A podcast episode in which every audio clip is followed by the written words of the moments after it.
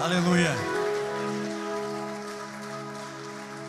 Quem lembra o nome do cantor dessa música? Quem lembra? Álvaro Tito. Essa é bem antiga, né? Você acaba de revelar a sua idade. Que prazer estar com vocês nessa noite, nesse domingo treze de fevereiro. E o ano está indo embora. O que, que nós temos feito? Quais as oportunidades que temos aproveitado e quais as que não temos aproveitado? E eu queria fazer um pacto com você nessa noite, um acordo, uma aliança. Vamos aproveitar integralmente essa noite, sim ou não? Vamos dar ouvidos à voz de Deus nessa noite, sim ou não? E eu queria que esse pacto continuasse perpetuamente durante toda a sua existência. Sempre aproveite momentos classe A como esse, momento onde as pessoas te chamaram, te convidaram, onde se reuniram e disseram: olha, essa reunião, esse encontro, a essência é Jesus.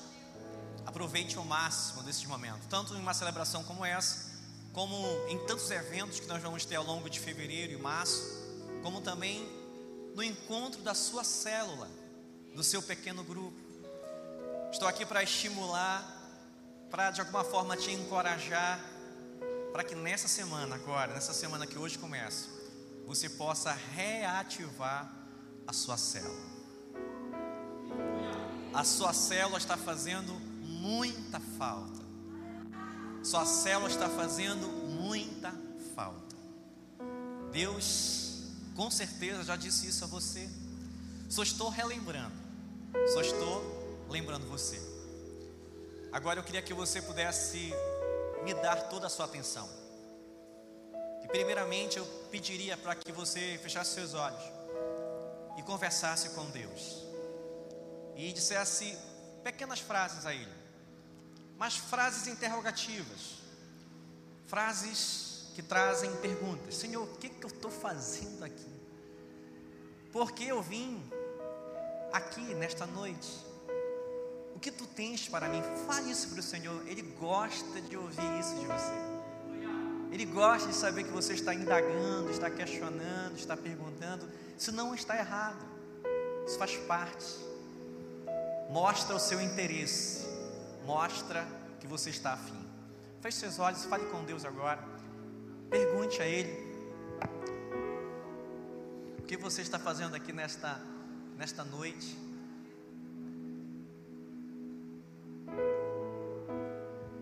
Pai querido, em nome de Jesus, nossa gratidão por nos privilegiar em um momento tão especial como esse.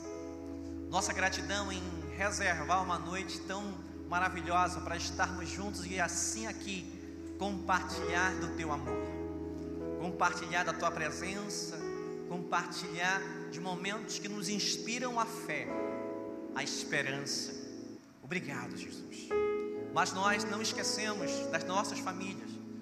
Nós não, não esquecemos daqueles que não estão aqui conosco e oramos por eles, para que ainda nesta noite, assim como Tu estás falando conosco, Tu possa falar a todos eles, mostrando exatamente o Teu amor, e espantando, anulando todo medo, em nome de Jesus. Você pode dizer amém?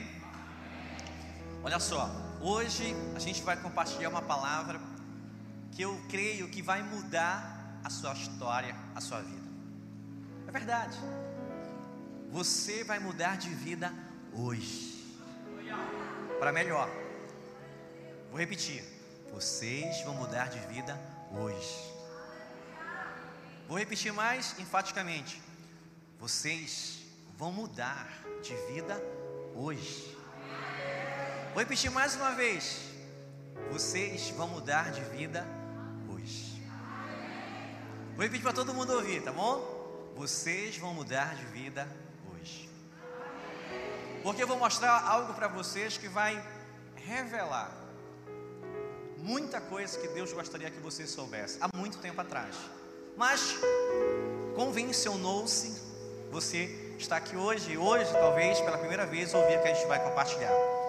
Eu queria que você lesse essas três palavrinhas mágicas, né? Já ouviu sim? Quem tem criança pequena e coloca a palavrinha, as três palavrinhas lá? Quem tem, quem tem? Faz sucesso, né, com a criançada. Então são três palavrinhas, tá bom? Vamos falar juntos? Vamos lá? Um, dois, três. Mais uma vez. Essa palavra eu compartilhei com o pessoal hoje pela manhã. Então quem veio pela manhã, estou vendo duas aqui, e quem está aqui faz de conta que vocês nunca ouviram essa mensagem, amém? Essa mensagem vai falar de um Deus criativo, que criou você e a mim. Por criar você e a mim, Ele sempre será um Deus criativo. Ele nos criou também com o dom, com o talento, com a vocação, com o chamado de sermos criativos. O detalhe, o problema, a situação é que a gente parou de ser criativo. Nós cerceamos, limitamos o dom que Deus nos deu e deixamos que o sistema desse mundo, chamado e controlado pelo diabo, possa dizer para nós quais são as regras, orientações, os ditames, as direções que devemos seguir. E deixamos de ser seres criativos. A maior parte dos problemas que eu e você enfrentamos é por deixarmos de ser criativos. Quando os problemas vêm, a gente se lastima, reclama, murmura, questiona, reclama com Deus, porque deixamos de ser criativos para resolver os problemas. E hoje a gente vai receber de Deus algo que vai mudar por completo a nossa vida. Primeiro, Deus sonhou, e as palavras que você ouviu, que me antecederam, falaram desses sonhos de Deus. A cantora, a compositora, mulher de Deus chamada Ludmila Weber. Nesse ano, foi nesse ano, ela nos deixou. E ela tem um legado musical maravilhoso. E uma das músicas que ela fez, compôs, orientada com certeza por Deus, foi exatamente essa. Os sonhos de Deus jamais morrerão. E esses sonhos de Deus foram transplantados e implantados em você e em mim. E nós somos sonhos ambulantes de Deus. Mas para quê? O que Deus quer com isso? Ele quer que nós possamos correr riscos, nos arriscarmos. Ao sonharmos os propósitos, os projetos de Deus, automaticamente vamos correr riscos. Riscos inatos aos seres humanos, riscos naturais, riscos humanos, que fazem parte, que nos ensinam e nos trazem lições maravilhosas de amadurecimento. Já pensou se tudo aquilo que nós fizéssemos desse certo? Como seria a nossa vida? Eu vou dizer para você, seria horrível, porque você não teria uma dimensão de quem é Deus e o seu amor. Mas além de sonharmos e arriscarmos, Deus nos colocou nesse mundo para criarmos. Criarmos a partir dele. Criarmos como essência dele. E é isso que a gente vai conversar nesta noite. Eu queria que todos juntos pudéssemos repetir o que está agora na tela. Vamos lá? Um, dois, três. A maior obra de arte é a nossa vida. Você vai sair daqui com essa conclusão, amém? Você nunca mais vai olhar para a sua vida da mesma forma que olhava antes de ouvir o que Deus tem para você nesta noite. Aleluia! Você é a coroa da criação. É uma obra de arte feita nos moldes do grande Criador Deus. Você é uma obra criativa de um Criador que está pleno aqui nesta noite para ativar esse dom criativo que deu a você. A criatividade infantil. Todos nós que estamos aqui nesse recinto já fomos crianças. E quando crianças, nós gostávamos de experimentar, de sonhar, de encarar desafios e de nos arriscar. A criança, ela é propensa, tendenciosa a enfrentar riscos, a correr riscos. E claro, por não saber disso, corre riscos até demais, por isso precisa da orientação dos pais. Mas essa essência da criança foi perdida logo do tempo na nossa vida. Nós acabamos nos tornando adultos muito chatos, porque deixamos de criar. Houve uma pesquisa da NASA e ela comprovou exatamente isso. Estudo da NASA descobriu que noventa e oito por cento das crianças de quatro a cinco anos podem ser consideradas gênios criativos, porque para elas tudo é um desafio. Mas desafio gostoso, desafio positivo, desafio bom de encarar. Ou seja, nós temos aqui no hall três brinquedos. Nós temos um pula-pula, nós temos um cavalinho e nós temos um escorrega-bunda. Quando a criança chega e vê aquilo, o que é que ela faz? Corre para aquilo. Para quê? Para se divertir, para se alegrar, para sonhar, para criar, para ser desafiada e vencer o desafio. E o que os pais fazem? Não, sai daí, menino, você vai cair, você vai se acidentar, cuidado, ei, calma. O pai quer entrar junto com a criança no pula-pula. Se ele pudesse, ele faria isso. E em vez dele pular, ele pegaria a criança e ele pularia. Está gostando, meu filho? Está gostando? Com medo do filho se machucar. Mas isso é natural. A gente foi criado para isso, a gente não quer que nossos filhos também correm riscos. Olha só que coisa interessante. Nós estamos, de alguma forma, tolhindo a criatividade das nossas crianças. Vamos passar. A criatividade é a inteligência se divertindo. A criatividade é a inteligência se divertindo. Deus nos fez e sempre estará batendo nessa tecla com a seguinte mensagem: você é criativo.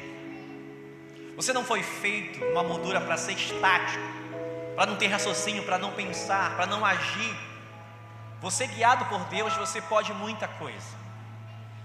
Por que paramos de utilizar a nossa criatividade? Vou falar alguma coisa que vai revelar alguns medos intrínsecos em pessoas aqui na plateia. Nós temos medo, por isso deixamos de ser criativos. Não, prefiro ficar estaticamente, né, parado, hermeticamente no meu lugar, fechado, isolado, para não correr riscos. Tem gente que desde que o Covid foi declarado como pandemia mundial, nunca saiu de casa. Tem pessoas que há mais de dois anos estão presas em casa por causa do medo. E a mídia gosta desse plato, a mídia gosta desse cardápio, a mídia gosta de injetar medo, a mídia gosta, porque isso dá audiência. Se divertir, alegria, esperança, não dá audiência. Medo dá uma grande audiência. Medos inatos do ser humano. Vamos lá. Medo do escuro. Tem gente aqui que não dorme de luz apagada.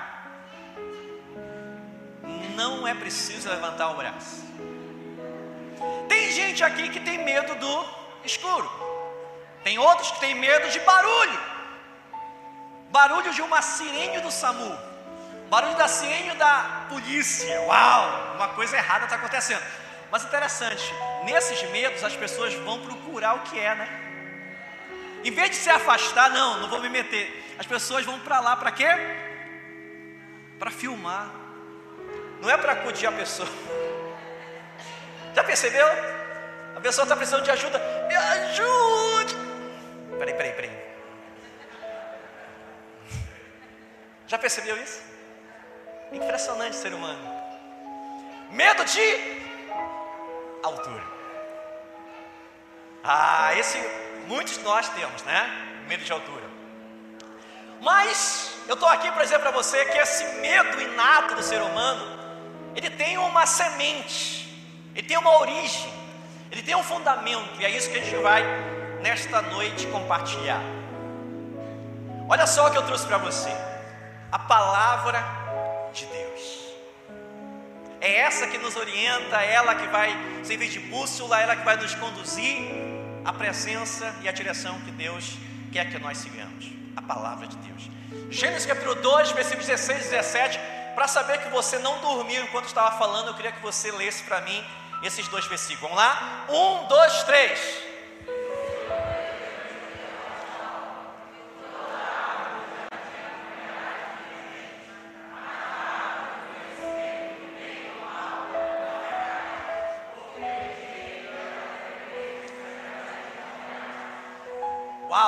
Vou ler aqui, está em laranja. No dia em que dela comeres, certamente morrerás.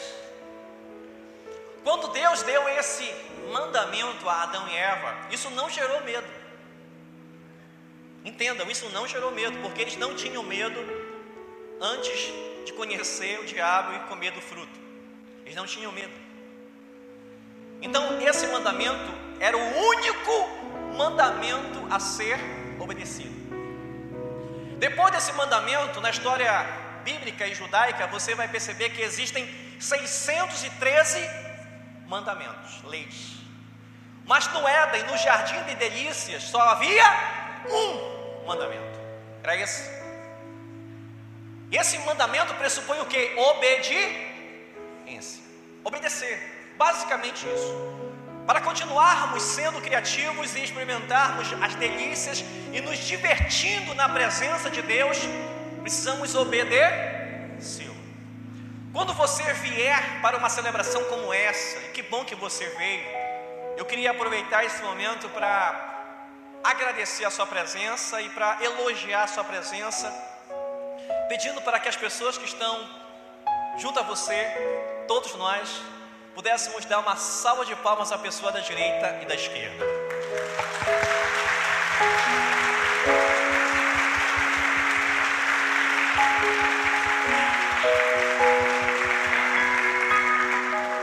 Então, quando você vier para uma celebração como essa, venha para adorar, venha para louvar, venha para interceder, para orar, para clamar, venha para ofertar, venha para estar com as pessoas, venha para fazer comunhão. Venha para comer o melhor lanche que você vai comer domingo à noite. Ao final da celebração, as mulheres prepararam um lanche maravilhoso. Sim ou não? Duas pessoas, só tem dois. Um lanche maravilhoso. Isso é em prol, toda a arrecadação é em prol do congresso de... Tem alguma mulher aqui entre nós que vai estar dia onze e doze aqui? Tem alguma... onze de março, onze, doze, tem alguma mulher que vai estar aqui?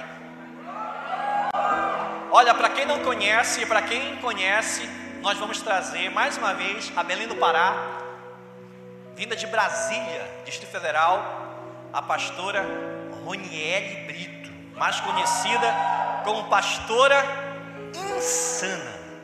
Se você não conhece, se você não conhece, você precisa conhecer. Ela é insana. Insano. É sério. Quem conhece sabe, né? Mas venha sem medo. Já estava gente com medo, né? Não, venha sem medo, tá? Então esse era o único mandamento, o único. Quantos mandamentos tinha no Éden? Um. Um mandamento. Então, por meio desse mandamento, Adão e Eva estavam convidados a se divertir. Então, quando você vier para uma celebração como essa, venha para se divertir na presença de Deus. Venha para se soltar, venha para ser alegre, venha para ser como uma criança. Quem aqui já foi em um parque de diversões? Quem aqui já foi? Andou de montanha-russa, andou na roda gigante. Detalhe, você sentiu medo? Você se arriscou, mas você sonhou. Você foi criativo. Quando saiu de lá, você saiu assim: ah, voltei a ser criança. Mas por quê? Essa criança que você tem dentro de você, você adormece, você anula. Você precisa resgatar a criança que está dentro de você, para que você possa sonhar, correr riscos e ser criativo. Você vai para o cinema, você vai para o circo e sai de lá entusiasmado, extasiado. Poxa, aquela, aquela trapezista, aquele acrobata, aquele globo da morte, meu Deus, coisa incrível, você bateu palma com o palhaço, você dançou com o palhaço, você pagou mico com o palhaço, e aí isso não trouxe a você vergonha nenhuma, porque você estava no circo, você estava no parque de diversões, você estava no cinema, mas quando você sai de lá, você se veste com uma roupa onde nada pode abalar. Eu não posso correr risco, eu não posso rir, eu não posso sorrir, não posso ser criativo, eu não posso passar vergonha. Isso vem daqui. Isso vem daqui. Olha o que acontece. Gênesis capítulo três, versículo um a onze, mas a serpente, que aqui eu vou revelar para vocês, isso é uma revelação que talvez você nunca ouviu, essa serpente é o diabo, tá? Nunca esqueça isso.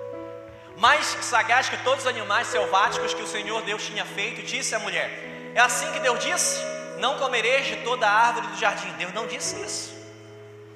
Respondeu-lhe a mulher, do fruto das árvores do jardim podemos comer, mas do fruto da árvore que está no meio do jardim, disse Deus, dele não comereis, nem tocareis nele, para que não morrais. Então a serpente, diabo, disse à mulher, é certo que não morrereis, porque Deus sabe que no dia em que dele comerdes, se vos abrirão os olhos, e como Deus sereis conhecedores do bem e do mal. Vendo a mulher que a árvore era boa para se comer, agradável aos olhos, e a árvore desejável para dar entendimento, tomou-lhe do fruto e comeu, e deu também ao marido, e ele comeu. Abriram-se então os olhos de ambos, e percebendo que estavam nus, cozeram folhas de figueira e fizeram cintas para si. Quando comeram do fruto, eles fizeram o quê? Repita comigo, desobedeceram. Lembram? Eles viviam em obediência.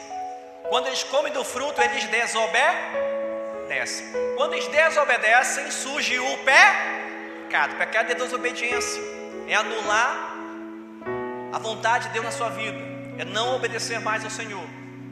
Quando eles desobedecem e surge o pecado, eles sentem medo. Aí começa o medo. Aí eles param de sonhar. Aí eles param de se arriscar. Aí eles param de criar, porque sentiram. Os olhos se abriram para esse medo, para essa vergonha, para essa acusação, para essa condenação. Os olhos deles só viam Deus, alegria, diversão, mas agora viam pavor, condenação, peso, morte. Lembra da morte? Eles não sabiam o que era morte. O diabo trouxe a eles a A ideia de morte pavorosa, olha, vocês vão morrer, vocês vão sair daqui desse jardim, porque vocês desobedeceram o que Deus disse a vocês, e sentiram também vergonha. Quando Deus resolveu criar Adão e Eva, os criou nus, pelados, sem roupa. Quando Deus fez o primeiro casamento, onde o noivo, Adão e a noiva Eva se apresentaram no altar para serem feito a celebração do casamento, estavam nus, e essa nudez, ela significa o quê? Transparência, não esconder nada um do outro. Adão não esconderia nada de Eva, Eva não esconderia nada de Adão, e ambos não esconderiam nada de Deus. Percebam, quando o medo, o pecado vem, eles começam, temos que esconder a nossa desobediência. Vamos colocar folha de figueira para tampar a nossa nudez. E fizeram até um cinto, né? Estava na moda naquela época. Agora eu vou fazer uma pergunta para você. Essa pergunta vai surgir agora. Quem disse a eles que eles estavam nus e precisavam se esconder, tampar a nudez e se esconder de Deus. Quem disse? Quem foi que disse? Foi o leão? Foi a girafa? Foi os pássaros? Foi o sol, a lua, as estrelas? Na narrativa do Éden, na narrativa da criação de tudo que você conhece hoje, nos seis dias que Deus usou para criar tudo que você sabe, Ele não menciona o diabo. Ele não menciona o pecado, a morte. Ele só diz que tudo era bom. O diabo, ele é um intrometido na obra criativa de Deus. Ele se lança para tirar sua atenção de Deus e distrair você e a mim daquilo que Deus sonhou para você, para que você dê ouvidos a Ele. E olha só o que esse personagem que se coloca no jardim do Éden faz com Adão, com Eva e faz com você e comigo, porque o ocorrido naquela naquela ocasião chega até nós hoje. Quando ouviram a voz do Senhor Deus, a única voz que eles ouviam, que andava no jardim pela viração do dia, esconderam-se. Todas as vezes que eles ouviam a voz de Deus, eles se alegravam, eles se animavam e diziam: hoje vai ter brincadeira, hoje vamos nos divertir, hoje Deus vai nos mostrar cachoeiras, rios, florestas, hoje Deus vai nos levar a conhecer locais lindos, hoje Deus vai contar uma história para nós, hoje Deus vai cantar conosco. Hoje nós vamos nos alegrar. Eles nunca se escondiam, mas sempre se apresentavam. Depois da desobediência, do pecado, eles se escondem por causa do medo, da vergonha, da condenação, acusação. Eles se escondem. Deixaram de ouvir apenas a voz de Deus e passaram, a partir daquele momento, também a ouvir e dar crédito à voz do diabo. Qual é a voz que você está escutando? Qual é a voz que você está dando crédito? Qual é a voz?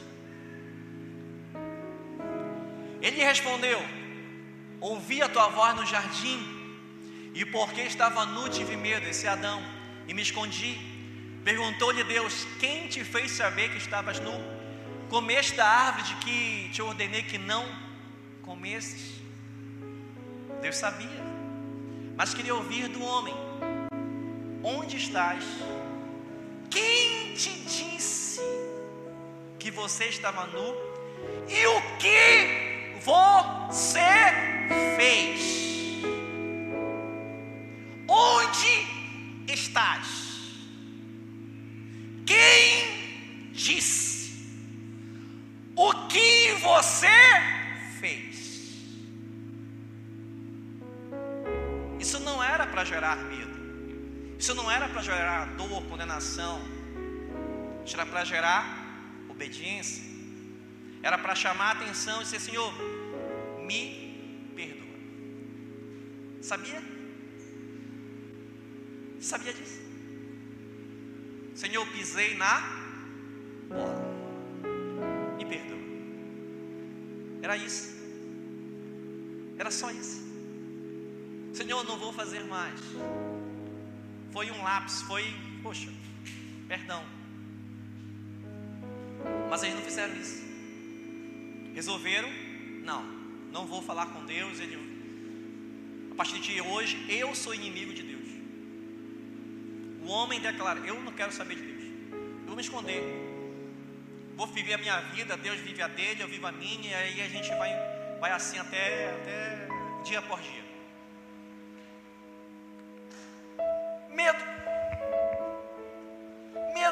A gente falou de sonhar, arriscar, criar, mas se a gente tiver medo, medo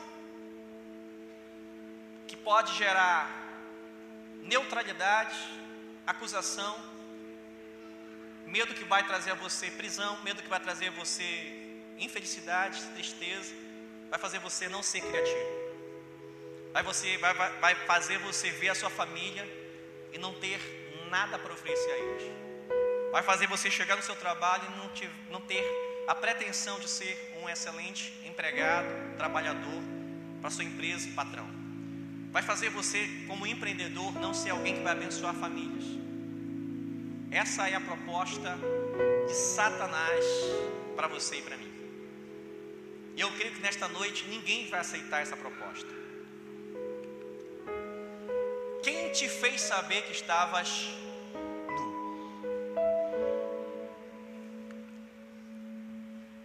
Existiu naquele momento um duelo de vozes. Olha a voz que você deve ouvir. A gente fez um uma pesquisa na Bíblia e trouxe alguns relatos da voz que você precisa ouvir e o que você precisa ouvir. A primeira é essa aqui, o relato do batismo de Jesus no Jordão, por João Batista. Diz assim o texto: batizado Jesus saiu logo da água, e eis que se lhe abriram os céus, os, os, os céus e viu o Espírito de Deus descendo como pomba, vindo sobre ele. E eis uma voz dos céus que dizia, vamos falar o que está em laranja, todo mundo junto, um, dois, três.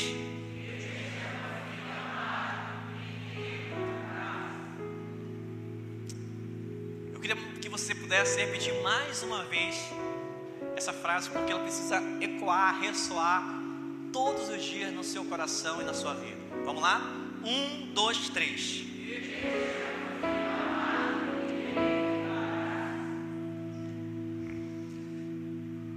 Deus está falando para você nesta noite que Ele não tem nada contra você, nenhuma acusação, nenhuma condenação. Ele tem apenas algo para lhe dizer nesta noite: eu amo você. Deus te trouxe aqui nesta noite para dizer mais uma vez: você é um filho, uma filha amado dele. Eu preciso que você entenda que Deus te trouxe para ouvir exatamente isso. Não permitir mais aquela voz do diabo diga: olha, você está ferrado, não tem mais nada para você, você não presta, você não tem nada de criativo, você não pode sonhar. Ei, para com isso. Anula isso na tua vida nesta noite e recebe agora a palavra de Deus que diz: você é amado. Eu preciso chamar a sua atenção para isso, para que todo o dom criativo que Deus deu a você possa ser despertado, ativado hoje e nunca mais seja anulado. Deus quer que você e eu possamos mudar o mundo através do seu amor, mas você precisa entender que você não tem condenação, acusação nenhuma sobre você, porque você é um filho amado. Assim como Jesus, você é da mesma forma. Pedro, aquele discípulo, apóstolo, ele teve oportunidades maravilhosas. E uma certa vez ele subiu junto com Jesus e alguns discípulos a um monte, que a Bíblia diz Monte da Transfiguração. Naquele monte apareceram dois outros personagens, Moisés e Elias. Era, um, era uma reunião maravilhosa. Detalhe: o Jordão, geograficamente, é o lugar mais baixo do relevo de Israel. E Deus, lá no lugar mais baixo, diz: você é meu filho amado. O Monte da Transfiguração é o lugar mais elevado dentro da geografia de Israel. E no lugar mais alto diz Deus a mesma coisa: você é um filho amado. Ou seja, tanto em cima como embaixo, em qualquer situação que você viva, Deus sempre vai dizer para você: você é o meu filho amado. Quem concorda com isso diz amém. Amém. Qual a voz que iremos ouvir a partir de agora? A voz que traz medo, angústia, dor e cerceia a nossa criatividade, nossos sonhos, não nos faz arriscar? Ou a voz da esperança, da fé, da graça, do amor que nos faz nos divertirmos na presença dEle, voltarmos a sermos alegres e entendermos que esse coração de criança que está em você e em mim possa novamente ressurgir? Qual é a voz que você vai escolher? primeiro João capítulo quatro, versículo dezoito. Eu queria que você me desse toda a sua atenção agora, ficando de pé no seu lugar. E eu queria que a gente pudesse recitar juntos esse trecho maravilhoso da palavra de Deus. É um versículo escrito pelo apóstolo, pelo evangelista João, segundo a Bíblia. Era o discípulo amado. Talvez João foi o primeiro que entendeu de uma forma mais excelente o amor de Jesus pelo homem e pela mulher. Por isso ele é considerado o apóstolo amado. Era um homem, ainda adolescente, ainda jovem, que quando conheceu Jesus, procurava estar o tempo todo próximo de Jesus. E Jesus, com toda certeza, era alguém muito afável, muito carinhoso. Era alguém que abraçava João, acariciava os seus cabelos, e encorajava João e os outros discípulos, mas colocava João como uma espécie de exemplo, e olha, você é amado. Assim como o Pai me ama, Ele ama você também, da mesma forma. E João nunca esqueceu isso. E quando ele teve a oportunidade, ele escreveu uma carta, uma epístola, mostrando isso. Porque isso fez com que João fosse um grande evangelista. Deus está te trazendo nesta noite, para que através da obra criativa que Ele colocou no seu coração, você se torne o maior evangelista da sua família. Porque você vai revelar o amor, o amor de Deus. Você não vai revelar acusação, penalidade, sofrimento, acusação, flagelo. Você não vai acusá-los de pecado. Você vai acusar a sua família de uma única coisa. Eles são alvo do amor de Deus. Mas para que você se torne um grande evangelista, você precisa dizer nesta noite que você só dará crédito à voz de Deus. E João escreve: no amor não existe medo. Medo de altura vai continuar, medo de escuro vai continuar, medo de barulho vai continuar, medo de barata vai continuar, mas o medo da morte, o medo de se ausentar de Deus, de cancelar Deus da sua vida, jamais vai prosperar. Porque ele continua: ora, o perfeito amor lança fora o medo. Ora, o medo produz tormento. Logo, aquele que teme não é aperfeiçoado no amor. Vive o tempo todo temeroso, amedrontado. Como é que uma pessoa dessa vai fluir? Como uma pessoa dessa vai experimentar a graça? Não pode, ela vai ficar perturbada. Somente quando você entrega a sua vida a Jesus, somente quando você se desarma e se despoja, diz: olha, não tenho forças, e realmente essa alegria que o mundo dá é uma alegria passageira. Jesus está te, nessa noite, chamando para uma alegria eterna. E eu queria terminar com essa frase.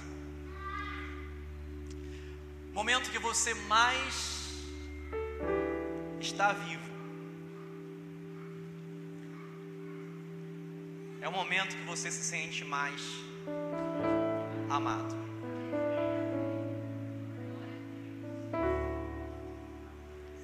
Eu me sinto muito vivo, porque eu me sinto muito amado. Eu não presto. Eu não faço nada que possa agradar meu Deus. Eu piso na bola demais. Eu penso muita besteira. Eu falo muita bobagem. Mas mesmo assim, Ele me ama. E eu sinto esse amor presente na minha vida o tempo todo. E eu não tenho medo. Eu não tenho medo. Eu queria te convidar para que você possa tomar essa decisão. Não pelo que você fez ou deixou de fazer, mas pelo que Ele fez na cruz quando disse: tudo está consumado. E ao terceiro dia ressuscita para dizer: eu lanço fora todo medo. Porque todo medo que você sentiria, eu levei comigo na cruz, para que agora você pudesse estar livre do medo e pudesse se divertir, me abraçando e vivendo a vida que eu tenho para mim, para você e para sua família. Feche os seus olhos. Declare o seu amor também por Jesus de alguma forma. Diga: Senhor, eis-me aqui. Eu não sei como te amar, mas eis-me aqui. Experimente o amor de Deus nesta noite. E saia daqui para levar esse amor a todos e a todas, instintamente, a começar na sua família, mas antes da sua família, em você. Feche seus olhos. Feche seus olhos e faça dessa canção a sua oração.